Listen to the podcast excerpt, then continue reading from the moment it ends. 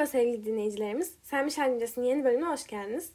Bu bölümde Cumhuriyet'in 100. yıl etkinlikleri kapsamında okulumuzda Cumhuriyet ve siyaset konulu sunumunu gerçekleştiren eski mezunumuz Ateş Uslu ile yaptığımız röportajı dinleyecek. Selmiş Halindes'in bu bölümünde yanımızda Ateş Uslu var. E, kendisi Cumhuriyet ve siyaset konulu sunumunu gerçekleştirdi ve şimdi kendisine bazı sorular soracağız. Konuşmanızda halkın siyasetle doğrudan ilgilenmese de aslında e, herkesin, bütün yurttaşların bir şekilde e, siyasete dokunabileceğinden bahsettiniz. Günlük hayatında e, haklarının bilincinde olmasıyla. Bunu biraz daha açıklayabilir misiniz? Şimdi bunu ben bir buzdağına benzetirim aslında siyaseti. Buzdağının görünen yüzü o kurumsal yüzüdür. Yani partiler, büyük liderler, iktidardaki liderler, muhalefetteki liderler, öne çıkan bir takım isimler vardır. Yani isim ve en fazla parti değil mi? Bir de o yine buzdağının görünen kısımdaki 4-5 yılda bir yapılan seçimler vardır. Genel seçimler veya yerel seçimler. Çoğu zaman da bir siyasete baktığımızda aslında bundan ibaret olduğunu düşünürüz görünmeyen kısım o alttaki büyük kısım aslında e, bütün toplumdur. Yani çünkü eski Yunanlılar, Romalılar e, ve pek çok başka halk mesela siyasetle toplum arasında çok kesin bir ayrım yapmıyorlardı ve aslında bu şeyin bilincindeydiler. Yani ayrı siyasi kurumlar olsa bile aslında bunlar halkın kurumları, halkın ihtiyaçları için oluşmuş kurumlar e, vesaire. Dolayısıyla o görünmeyen yüzdeki halkın da siyasetin bileşeni olduğunu hatırlaması gerekiyor. Yani doğrudan siyasi katılması bilenden bahsetmiyorum. Zaten hali hazırda siyasette olduğunu e, hatırlaması. Arkadaşlarımızla yaptığımız e, güncel siyasete dair işte o liderlere dair basit bir konuşma bile aslında bir şekilde siyaset yapmaktır. Hani hep söylenir ben siyasette ilgilenmiyorum demek bile eğer neden ilgilenmediğimizi temellendirirsek bu bile bir siyasi düşüncedir ve siyaset yapmaktır. Ha, ne yapabiliriz biz doğrudan siyasette ilgilenmiyorsak yani doğrudan o görünen siyasetle ilgilenmiyorsak, işte o liderlerden biri değilsek veya e, seçimde oy kullanmakla da yetinmiyorsak çok çeşitli bunun yolları var. Yurttaş olmak sadece oy kullanmak değildir. Yurttaş olmak mesela örgütlenmeyi gerektirir. Nasıl bir örgütlenme? Örgütten çok korkuyoruz yıllardır kelime olarak ama bir derneğe üye olmak. Siyasi ya da değil fark etmez. Bir doğrudan hak savunuculuğu yapan ya da yapmayan işte ama e, bir şekilde e, bir e, ortaklık sağlayan bir derneğe üye olmak. Bir meslek kuruluşuna üye olmak mezun olduktan sonra mesela işe başladıktan sonra. Bir kulübe üye olmak konuşmamda yine bahsetmiştim. Lisedeki kulüpler, üniversitedeki kulüpler bütün bunlar aslında hepsi birden yurttaşları bir araya getiren, ortak bazı konular konusunda konuşmalarını sağlayan, dolayısıyla siyaset yapmalarını sağlayan bir şeydir. Siyaset dediğimiz şey aslında herkesi ilgilendiren bir takım konular hakkında fikir yürütmek ve karar almaktır e, mümkün olduğu durumlarda. Ve yeri gelir herkesi ilgilendiren bir konu e, mesela hayvan hakları ile alakalı bir konu olabilir değil mi? E, bunun gibi şeyler. Dolayısıyla yani siyasetçi olmasak bile aslında siyasetin içinde olduğumuzu hatırlayıp bunu daha kurumsal, dolayısıyla örgütsel bir yere doğru çekmemiz gerekiyor. Dernekler ya da pek çok başka şeyi kullanarak. Ha bunun dışında tabii fikirlerimizi mümkün olduğu kadar e, üretmek ve iletmek, yazmak, konuşmak, bunun gibi belki podcastler e, düzenlemek ve yayınlamak, efendim bloglarda bir şeyler yazmak, belki internette bazı yazılar yayınlamak, bütün bunlar da aslında yine siyasete katılmanın e, fark etmediğimiz gibi yolları. Konuşmanızda da bahsettiğiniz gibi e, Atatürk'ün gençleri halkın geri kalanından aslında ayrı tuttuğunu ve ayrı bir sorumluluk dediğini söylediniz. Bunun hakkında başka neler söylemişsiniz? Şimdi tabii Mustafa Kemal Atatürk'ün bu konuşması 1924'ün Ağustos ayında yeni bir Türkiye kuruluyor ve ey yükselen yeni nesil diyerek gelecek nesle ya da o dönemde gençliğini yaşamakta olan nesle bir e, görev yüklüyor. Gençlik tabii şimdi burada neden önemli? Toplumun geri kalanından bir yandan ayrı bir yandan onun parçasıdır değil mi gençlik? Şimdi dinamiktir. Dolayısıyla aslında yaşlı nesillerin görmediği bazı şeyleri görür yaşamadığı bazı sorunları yaşar. Ee, işte kimisi eğitim hayatında, kimisi sporda, kimisi şeyde daha aktiftir mesela daha e, yaşlı nesillere göre. Ve dolayısıyla bu e, bir şeylerin önünü açma imkanı da daha fazla e, fazladır. Ama ne yapmamız gerekir? Kendisini bir şekilde o daha önceki nesillere teslim etmemesi gerekir. Çünkü gençler olarak kararı veya sizin için iyi olanı tayin etme görevini tamamen üst nesillere bırak, bırakırsanız çok konforlu bir alanda yer alırsınız. Yani zaten sizin için tayin edilmiş bir e, yol vardır. Ama bir noktadan sonra aslında o yaşlıların dünyasını devam ettirirsiniz. Halbuki gençler olarak onların da yol göstericiliğinde ama yeni bir yerlere doğru gitmeniz gerekir. Ha, bunun dışında tabii gençliğin bir zihinsel olarak da daha e, aktif olma, dinamik olma gibi bir özelliği var. Okuyorsunuz bu önemli bir şey. Okuyorsunuz ve yazıyorsunuz. Daha fazla tartışıyorsunuz belki daha fazla sorguluyorsunuz. Dünyaya daha fazla bakıyorsunuz. E, Mustafa Kemal döneminde de böyle, günümüzde de e, böyle. O açıdan bu önemli. Onun söylemediği ama benim bizim günümüzde buna ekleyebileceğimiz bir şey. Çünkü artık e, eğitim bütün e, topluma yayıldı 1924'ten farklı olarak yani ve onun sonucu olarak. Pek çok başka şeyimiz var, avantajımız var eski dönemlere göre. Okumuş, eğitim görmüş olan insanların, gençlerin halkın tamamı karşısında bir sorumlu olduğu, olduklarını hatırlamaları gerekiyor. E, çünkü belki başkalarının okuyamayacağı şeyleri, belki başkalarının göremeyeceği şeyleri onlar görüyorlar. Yani sizler görüyorsunuz, gençler görüyor ve kenarda durup canım bunların hepsi cahil deme lüksümüz yok. Bu işte birilerinin cahil diye aşağılamak çok büyük hocalarımızdan bile gelse benim hiç hoşuma gitmeyen bir şeydir. Çünkü bu da daha farklı türden bir kibir ve tam tersine eğer birilerinin cahil olduğunu biz düşünüyorsak gerekirse onların da dilini konuşup onlarla bir e, daha farklı bir diyaloğa girmeliyiz. Gerekirse onlardan da öğrenerek onlara okuduklarımızı öğretmeliyiz. Ben bunun öyle olduğunu düşünüyorum. Muhtemelen Mustafa Kemal de e, gençliği ayrı tutarak böyle bir farklı ama aynı bir gençlik düşünüyordu. Yani aslında gençlerin susmak değil, daha doğrusu fikirlerini belirtmeye yönelmesi gerektiğini ve aslında halkı geliştirip yönlendirecek kesim olduğunu söylüyorsunuz. Kesinlikle. Yani çünkü e, susup da canım ben okudum, e, hayatımı kurtarırım, giderim yurt dışında yaşarım veya yurt dışında yaşamasam bile zaten kendime has alanlarım var. E, halkın geri kalanından geri dururum e, deme lüksü olmamalıdır bence gençliğin. O okuduklarının bir anlamı olacaksa eğer sadece kendi kişisel yararı için değil herkesin yararı Toplumsal için olmalıdır. için. Toplum için. Çünkü biz bu toplumun parçasıyız, ayrılmaz bir parçasıyız. Be- belli kısımlarını beğenmesek bile yine de aslında o toplumdan besleniyoruz. Bazen o toplumun hakkını yiyoruz. Neden olmasın o oluyor böyle şeyler. Bir insanlığın parçasıyız, insanlara karşı yükümlülüğümüz var. Bir doğanın parçasıyız, doğanın bütün varlıklarına karşı yükümlülüğümüz var. Ee, ama her seferinde bunu belki hatırlamamız gerekiyor. Çünkü günümüzde biraz da çok fazla kişisel çıkarımızı veya ailemizin çıkarını her şeyin üstüne tutma gibi bir e, şeyimiz var. Eğilimimiz var. Bunun da ben hiç iyi olmadığını düşünüyorum ve sorumlu gençler olarak da kişisel çıkarımızı tabii ki koruyacağız. Bu e, anlaşılıyor bir şey ama toplum, insanlık, bütün doğa, e, bütün bunları da her zaman bir dikkate almamız gerektiğini düşünüyorum.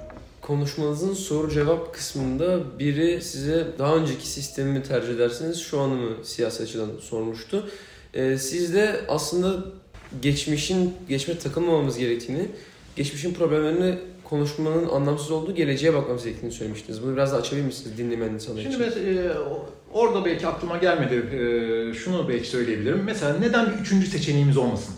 Yani neden her zaman şimdi ve geçmişin iyi bir örneği arasında bir seçeneğimiz e, oluyor? Belki üçüncü 90'lardaki parlamenter sistem gibi olmayan, onu aşan, günümüzdeki gibi tabii ki olmayan ama onu da, e, onu da aşan bir üçüncü sistem. Daha doğrudan demokrasi modellerine yakın bir şeyi mesela günümüzde neden hiç düşünemiyoruz bile e, her zaman daha önce denenmiş olan ve aslında sorunları da ortada olan bir takım sistemlerle yetinmek zorunda kalıyoruz. Bu da tam da bence bahsettiğimiz o umutsuzluğun bir parçası. Çünkü o soru cevap kısmında bir umutsuzluk meselesi de hocalarımızdan biri tarafından bir açılmıştı. Gençlik umutsuz çünkü bu tip ikilemlerle karşı karşıyalar. Günümüzün kötü işleyen sistemi ve geçmişin iyi işlediği sanılan ama aslında bir takım kötü e, şeyleri içeren, e, unsurları içeren sistemi. Ama henüz denenmemiş olan geçmişteki hatalarımızdan öğrenerek inşa edebileceğimiz bir gelecek hakkında düşünmüyoruz. Şimdi bence o yüzden felsefe derslerinizde ütopyalar okuyorsunuz. O ütopyaları şöyle bir ciddi bir şekilde okuyun. Bu mesela Platon'un devleti veya Thomas More'un ütopyası. Şahsen ben okuduğumda hoşuma gitmeyen pek çok konu buluyorum onların içinde. Ama hepsi şu açıdan önemli. Bir şekilde henüz olmamış bir sistemi düşünüyorlar. Kendi toplumlarından şikayet ediyorlar ve yenisini kurmaya çalışıyorlar. Bunun inşa edebileceğine çoğu zaman inanıyorlar. Günümüzde mesela böyle bir ütopyamız yok. En fazla ne yapıyoruz? Geçmişte güzel olduğunun anlatıldığı bir döneme bakıyoruz. İşte büyüklerimizden çok güzeldi diye dinliyoruz e, falan. E, Ona da çok kulak asmamak lazım bence çünkü biz biraz yaşlandıkça ben de tabii epey yaş aldım. Ee, çocukluğumuz, gençliğimizi biraz böyle güzel anlatmaya meyilliyizdir. Ee, ama e, emin olun insanlık tarihi boyunca sorunlar oldu, işte baskılar oldu, kadınlar dışlandı, çocuklar dışlandı, işçiler dışlandı, işte pek çok baskılananlar oldu vesaire. Bir şekilde geçmişin herhangi bir dönemini, bu 90'lar olabilir, Osmanlı Devleti olabilir, başka bir şey olabilir, Batı'nın bir dönemi olabilir falan yücelttiğimizde aslında fark etmeden bu tip karanlık yönleri de e, biz yüceltmiş oluyoruz. yapabileceğimiz ileride mesela daha az karanlık e, ve o karanlıkların aşıldığı bir şey yapmak, günümüzü aşmak ama geçmişi de aşmak dolayısıyla gerekli. Peki 100. yıla girmiş olduğumuz ülkemizde siyaset yapmak isteyen ve özellikle bu tarz konularda fikrini belli etmek isteyen öğrencilere ne söyleyebilirsin? Biraz önce söylediğim şeyi aslında bir kere daha tekrarlayacağım. Yani bir araya gelmekten çekilmeyin. Derneklerden, örgütlerden, belki sendikalardan, belki şeylerden çekinmeyin yani bu şeyi bitirdikten sonra. Eğitim hayatınızın e, sona e, ermesinden sonra. Çünkü tek başına var olamıyoruz bu dünyada. Birileriyle var oluyoruz. Ve var olan hiçbir şey yani bir parti, bir dernek vesaire benim ilgimi çekmiyor, bana hitap etmiyor diyorsanız eğer orada da bir sorun vardır. Çünkü ya aradığınızda bulursunuz ya da yenisini inşa etmeniz de mümkün olabilir. Yani illa size bir parti üyesi olsun olun demem mesela gerçekten parti üyesi olarak bir iş yapmayı mesela hoş görmüyor olabilirsiniz ama ilkesel olarak buna karşı çıkmak yani canım bu hiçbir şey getirmez demek ya, ya da en azından arkadaşlarınızı mesela bu konuda bir demoralize etmek e, bu e, iyi olmaz. O yüzden örgütlenmek aslında bu işin başı çünkü e, dediğim gibi aktif yurttaş olmak başka sizin gibi yurttaşlarla beraber hareket etmeyi de e, gerektiriyor.